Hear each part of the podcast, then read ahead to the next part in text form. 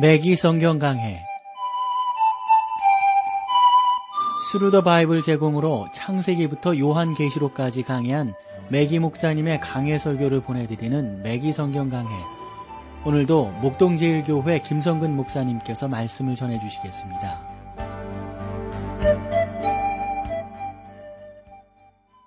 애청자 여러분 안녕하셨습니까? 매기 성경 강해 자 오늘부터 여러분들을 요한 1서로 모시겠습니다. 어, 일부 해석가들은 요한 서신이 성경 가운데 맨 마지막에 기록되었다라고 주장들을 합니다. 물론 요한이 쓴 것 가운데 그 서신이 맨 나중에 쓰여졌다는 것은 뭐 분명하죠. 어, 그런데 요한 1서, 2서, 3서 이 세 개의 서신 모두가 서신서라고 불리우고 있지만 요한 1서는 서신서의 형태 또 서신서의 문체라기보다는 좀 더 색다른 의미의 성경인 것을 아마 여러분들이 조금 더 자세히 보시면 알 수가 있습니다. 왜냐하면 문안 인사도 없지요. 작별 인사도 없습니다. 문체가 오히려 어, 거의 설교에 가깝습니다. 거기에는 신자들을 사랑하고 관심을 갖는 헌신된 한 목회자의 메시지가 갖는 모든 특징들을 잘 보여주고 있습니다. 요한은 어, 바울이 창립한 에베소 교회에서 어, 목회자로 어, 일평생을 수고하게 됩니다. 교회는 수년 동안 요한의 그 복음서를 맨 먼저 쓰고 그 다음에 서신 그리고 맨, 나지, 맨 마지막으로 죽기 전에 계시록을 썼다 이렇게 어, 우리가 그 사도 요한의 어, 행한 일들을 어, 분명하게 믿고 있습니다. 그러나 최근의 일부 사람들은 요한이 그 서신서들을 맨 마지막에 썼다는 견해를 가지게 되었던 거죠. 그러므로 어, 반모섬에 갇힌 후에 요한일서를 기록했다라고 주장을 하는데 때는 약 뭐 그렇다고 보면 AD 100년경이 되지 않겠는가 보여집니다. 요한은 에베소에서 죽어서 거기에 장사되었습니다. 바실리카 성 요한은 저스티안이 5세기에 요한의 무덤 위에 세운 성이 되는 거죠. 어, 요한 일서를 이해하기 위해서 그러므로 우리는 2세기 초에 에베소에 대해서 알아봐야 될 어, 필요가 있습니다. 에베소는 오늘 우리들이 살고 있는 도시와 같은 곳입니다. 에베소와 로마 제국 전체에서 두드러진 네 가지 사실들이 있는데 첫 번째는 기독교와 쉽게 이 에베소 지역은 접할 수 있었다 하는 겁니다. 많은 신자들은 처음 그리스도인들의 자녀와 손자들이었고 기독교 신앙에 새롭고 빛나는 기상이 많이 어, 퇴색되어 있었습니다. 처음에 있었던 영광과 흥분이 어, 이쯤 되면 사라졌던 것이죠. 바울이 에베소에 와서 다이아나 신을 공격했던 시대에 신자가 된다는 것은 참으로 놀라운 일이었습니다. 왜냐하면 온 도시가 다이애나의 그 경배에 들끓고 있었고 그것을 반대한다고 하는 것은 참으로 어려운 것이기 때문이죠. 그러나 사도행전 19장에서 우리는 에베소 회당에서 바울이 가르쳤던 결과 그리고 2년 동안 두란노 성원에서 매일같이 가르쳤던 그 결과 영향력이 얼마나 대단한가 하는 것들을 읽어볼 수가 있는 것이죠. 그 당시 그리스도에 대한 그들의 사랑과 정열은 뜨거웠습니다. 그러나 주 예수님께서 반모섬에 유배된 어, 요한을 통하여 예배소 신자들이 어, 어떻게 신앙생활을 해야 될 것인가 그 편지를 보냈을 때 요한계시록 2장 4절에서 이렇게 책망하고 있습니다. 그러나 너를 책망할 것이 있나니 너의 처음 사랑을 버렸느니라. 이것은 예수님께서 오래전에 아래와 같이 경고하신 것과 같습니다. 마태복음 24장 12절인데요. 불법이 성함으로 많은 사람이 사랑이 식어지리라. 예배소인들의 그리스도에 대한 헌신과 사랑이 식어졌다 하는 것이죠. 두 번째로 기독교의 고상한 표준과 이상은 그리스도인으로 하여금 세상 사람과 다르게 만들었던 것입니다. 그러나 첫 번째 그리스도인들의 자녀나 손자들은 세상과 달라지려고 하지 않았습니다. 신자들은 성도라고 불렸지만 이것은 헬라어 하기오스에서 나온 말인데 그 말의 차원적인 의미는 오직 하나님께 사용되기 위하여 구별되었다 또는 하나님께 속하였다 라는 의미예요. 그러니까 성전 안에 있는 그릇들도 하나님이 사용하시기 때문에 거룩한 성물이 되는 것이죠. 성전도 거룩하고 안식일도 거룩하고 그리스도인들도 거룩하여서 하나님이 사용하시도록 구별되어야 했던 것입니다. 그러나 에베소인들은 타협하여서 세상과 버타는 그리스도인들이 되고 말았습니다. 그들은 예수님께서 아래와 같이 가르치셨던 제자들과는 다른 사람들이었습니다. 너희가 세상에 속하였으며 세상이 자기의 것을 사랑할 터이나 너희는 세상에 속한 자가 아니요 도리어 세상에서 나를 택함을 입은 자인 고로 세상이 너희를 미워하느니라. 이거 요한복음 15장 19절 말씀인데요. 어, 그렇게 지내게 어, 되었단 말이죠. 또 하나님 아버지께서 대제사장의 기도를 들으면서 아, 기도를 드리면서 요한복음 17장 어, 14절에서 우리 주님이 이렇게 말씀하시잖아요. 내가 아버지의 말씀을 저희에게 주어 싸움에 세상이 저희를 미워하여 싸우니 이는 내가 세상에 속하지 아니함 같이 저희도 세상에 속하지 아니함을 인함이니이다. 유대 그리스도인들의 윤리가 파괴되고 성경적 표준이 무시된 것입니다. 세 번째로 에베소와 로마 제국 전체에 두드러진 특징, 그게 뭐냐면 박해가 기독교의 적은 아니다 하는 것이죠. 에베소 교회의 위협이 되었던 것은 밖에서 오는 핍박이 아니라 대부분의 그 어떤 내부에서 나타나는 분열 때문이었습니다. 마태복음 24장 24절에서 예수님께서도 여기에 대해서 친히 경고하셨잖아요. 거짓 선지자들과 거짓 어, 신자들이 일어나 큰 표적과 기사를 보이며 할 수만 있으면 택한 자들도 미혹하게 하리라. 사도 바울은 에베소 장로들에게 사도행전 20장 29절에서 30절까지 이렇게 표현하면서 말씀을 기록하고 있음을 보게 됩니다. 다른 것이 아니라 어, 내가 떠난 후에 흉악한 이리가 너희에게 들어와서 그 양떼를 아끼지 아니하며 또한 너희 중에서도 제자들을 끌어 자기를 좇게 하려고 어그러진 말을 하는 사람들이 일어난 줄을 내가 아노니 이렇게 어, 말씀하고 있음을 보게 됩니다. 기독교는 멸망의 위기를 처한 것이 아니라 변질될 위험에 처해 있었던 것이죠. 기독교를 옹호하여 지적으로 어, 또그 또뭐 이렇게 좀 뭐저 훈계하는 쪽으로 든든하게 하시려는 시도가 아, 이러한 어떤 그 위기 또 핍박 박해 이런 것들을 통해서 일어나게 되었다 하는 것을 우리가 알 수가 있습니다. 아, 그 다음에 이제 네 번째로 이 에베소와 로마 제국 전체에서 두드러진 특징 그것은 노스틱주의는 기독교의 진정한 적이다 하는 것입니다. 어, 노스틱주의는 로마 제국이 기본적인 그 철학으로 삼았던 것이죠. 노스틱주의에서는 여러 가지 형태가 있었습니다. 이 철학을 관통하는 하나의 주된 원리가 있는데 그것은 물질은 악하고 영만이 선하다 하는 것이죠. 모든 물질적 세계는 악한 것으로 간주되었습니다. 그러므로 노스틱주의는 육신을 경멸합니다. 그들은 마치 흙 속에 씨앗이 있듯이 몸 안에 영이 있다고 주장하는 것이죠. 현대의 자유주의에서도 동일한 원리가 있어서 모든 사람에게 선한 요소가 있으므로 그것을 개발시켜야 한다고 말을 합니다.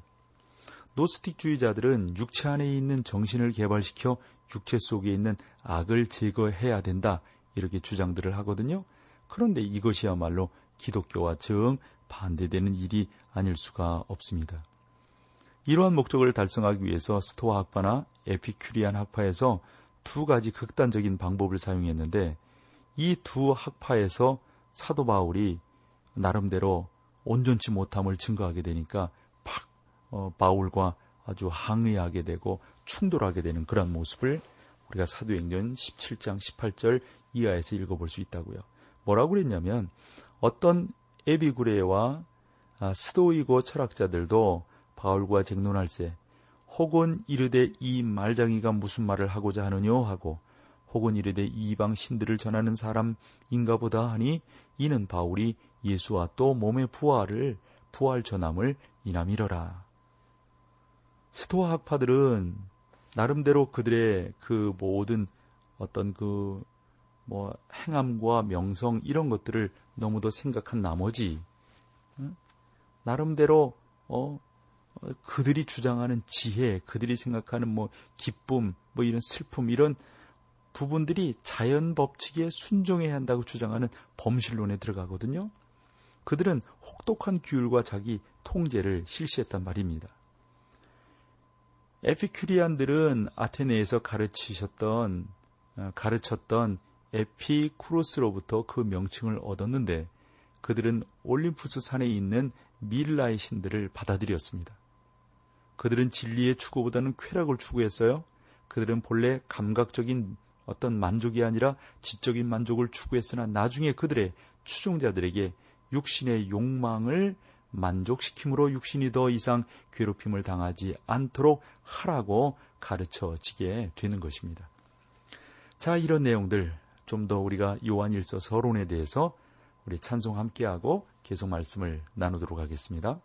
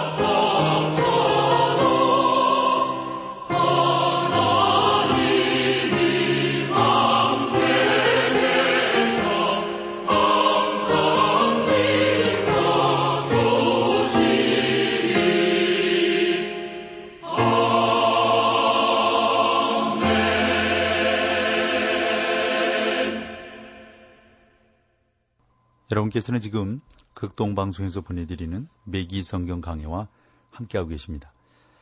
자, 노스틱 주의는 기독교의 진정한 적이다. 그 노스틱 주의는 흔히 스토아파, 그 다음에 에피크리안, 어, 이런 사람들을 통해서 나타나게 되는데, 특별히 스토아주의와 에피큐리안주의는 양극단 사이에 아주 그 차이가 있고 어두운 면도 있고 그러나 그들은 모두 예수님의 메시아 직분을 부인했다라고 하는 차원에서 이들은 기독교의 진정한 적이 되는 것이죠. 저는 아래와 같은 요한의 말이 그들을 가리킨다고 생각하는데 요한 1서 2장 22절에 보면 거짓말하는 자가 누구니요? 예수께서 그리스도이심을 부인하는 자가 아니뇨? 아버지와 아들을 부인하는 그가 저 그리스도니 그들은 하나님이 악한 인간의 육체를 입을 수 없다고 생각했고 성육신을 부인하기에 이르렀습니다. 그러므로 요한은 아래와 같은 아래와 같이 분명하게 말을 하는 것이죠. 요한복음 1장 14절에서 말씀이 육신이 되어 우리 가운데 거하심에 우리가 그 영광을 보니 아버지의 독생자의 영광이요 은혜와 진리가 충만하더라. 요한 서신에서는 요한 1서 4장 2절로 3절에 이렇게 말씀하고 있어요. 하나님의 영은 이것으로 알지니 곧 예수 그리스도께서 육체로 오신 것을 시인하는 영마다 하나님께 속한 것이요 예수를 시인하지 아니하는 영마다 하나님께 속한 것이 아니니 이것이 곧 저 그리스도의 영이니라 오리라 한 말을 너희가 들었거니와 이제 벌써 세상에 있느니라 가연적 노스틱 주의에서는 하나님께서 악한 육신과 연합할 수 없으므로 성육신은 불가능한 일이라고 말을 했습니다. 그러므로 여러분, 여러분들이 노스틱이라고 하는 것을 생각할 때 이 사람들의 구원관, 이 사람들의 신관은 보이지 않는 세계만을 강조하는 겁니다. 물질 세계는 악하다고 생각하는 거죠. 물질 세계는 타락했다고 생각하는 겁니다. 여러분, 기독교적인 귀한 진리는 물질 세계가 악하고 물질 세계가 타락했다라고 하는 것을 인정하지만 이 사람들의 말하는 그 말과는 전혀 타 차원이 다릅니다. 우리는 이 우주 만물을 하나님께서 만드셨다고 하는 것을 믿습니다. 이 만물이 하나님의 뜻 가운데 하나님의 영광을 찬양한다고 하는 것을 믿습니다. 우리 사람들이 악하게 보이긴 보이지만 하나님이 우리를 통하여 당신의 놀라운 영광을 드러내고 있다고 하는 사실을 우리는 믿는단 말이죠. 그러므로 가연적 노스틱 주의에서는 하나님께서 악한 육신과 연합할 수 연합할 수 없다. 성육신은 불가능한 일이다. 이렇게 말을 하는데 따라서 예수님은 육체를 가지신 것처럼 보였을 뿐이며 사실은 육체를 가지지 않으셨다고 가르치고 있는 거죠. 예를 들자면 예수님은 걸으실 때 발자국이 없다. 왜냐하면 육체를 갖고 계시지 않기 때문에 지금 그런 식의 주장을 아, 이 양반들은 한 걸음 더 나가서 하게 되는 겁니다. 셀린투스라고 하는 그 사람의 주장은 한층 더 아주 아주 기묘한 교훈을 말하고 있어요. 그는 인간 예수와 신 그리스도가 있었으며 세례 받으실 때 신성이 임했다가 십자가를 지실 때 떠나가 버리게 되었다. 이런 식의 주장을 하고 있습니다. 사실상 베드로의 복음에서는 예수님께서 십자가 위에서 하신 말을 나의 능력이요, 나의 능력이요, 왜 나를 버리시나이까? 이렇게 나름대로 번역하고 있는 것을 보게 됩니다. 초대 교부들은 이러한 이단과 싸우면서 예수님은 그분처럼 우리를 만들기 위하여 우리와 같이 되셨다라고 가르쳤습니다. 저도 그러한 의견을 갖는데요. 요한이 노스틱주의의 오류에 답변하기 위해서 요한 일서를 썼다고 저는 생각합니다. 그래서 요한 일서를 이렇게 쭉 보면 적어도 다섯 가지 목적이 있는 것이 드러나게 돼요. 첫 번째는 우리가 보고 들은 바를 너희에게도 전함은 너희로 우리와 사귐이 있게 하려 함이니 우리와 우리의 사귐은 아버지와 그 아들 예수 그리스도와 함께 함이라. 이 요한일서 1장 3절이라고요. 4절을 보면 두 번째로 우리가 이것을 쓰면 우리의 기쁨이 충만케 하려 함이로라. 그뿐만 아니에요. 요한일서 2장 1절을 보면 나의 자녀들아 내가 이것을 너희에게 쓰면 너희로 죄를 범치 않게 하려 함이라. 만일 누가 죄를 범하면 아버지 앞에서 우리에게 대언자가 있으니 곧 의로우신 예수 그리스도시라. 그리고 요한 1서 5장 13절에 보면 너희로 하여금 너희에게 영생이 있음을 알게 하려 함이라. 5장 1절은 내가 하나님의 이름을 믿는 너희에게 라고 쓰고 있음을 보게 됩니다. 요한일서는 하나님의 자녀로 하여금 아버지의 집에서 나누는 교제에 이르는 문턱을 넘게 합니다. 이것은 가족 서신입니다. 바울 서신과 그 밖의 모든 서신들은 교회 서신이었지만 요한 1서는 가족 서신이며 또 그렇게 취급되어야 마땅하다고 봅니다. 교회는 신자들의 집단입니다. 예배소서 1장 3절을 보면 우리 주 예수 그리스도의 아버지께 그리스도 안에서 하늘에 속한 모든 신령한 복으로 우리에게 복 주시되 우리가 주 예수 그리스도를 믿을 때 그러한 위치에 오게 되는 것이죠. 예수님은 믿음으로 하나님의 가족이 되었다. 여러분, 예수님을 믿음으로 우리가 하나님의 가족이 되는 것이죠. 가정에서는 관계가 깨어졌다가도 죄를 고백하면 다시 회복될 수 있는 것입니다.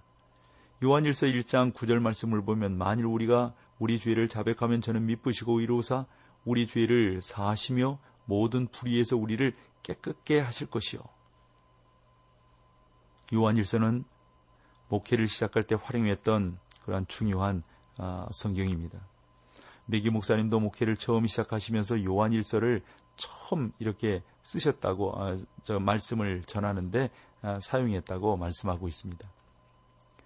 그래서 이 아, 메기 목사님이 40년 동안 교회를 섬기면서 어떤 교회에서 수요일마다 요한일서를 이렇게 쭉 강의하기에 이르렀다는 겁니다.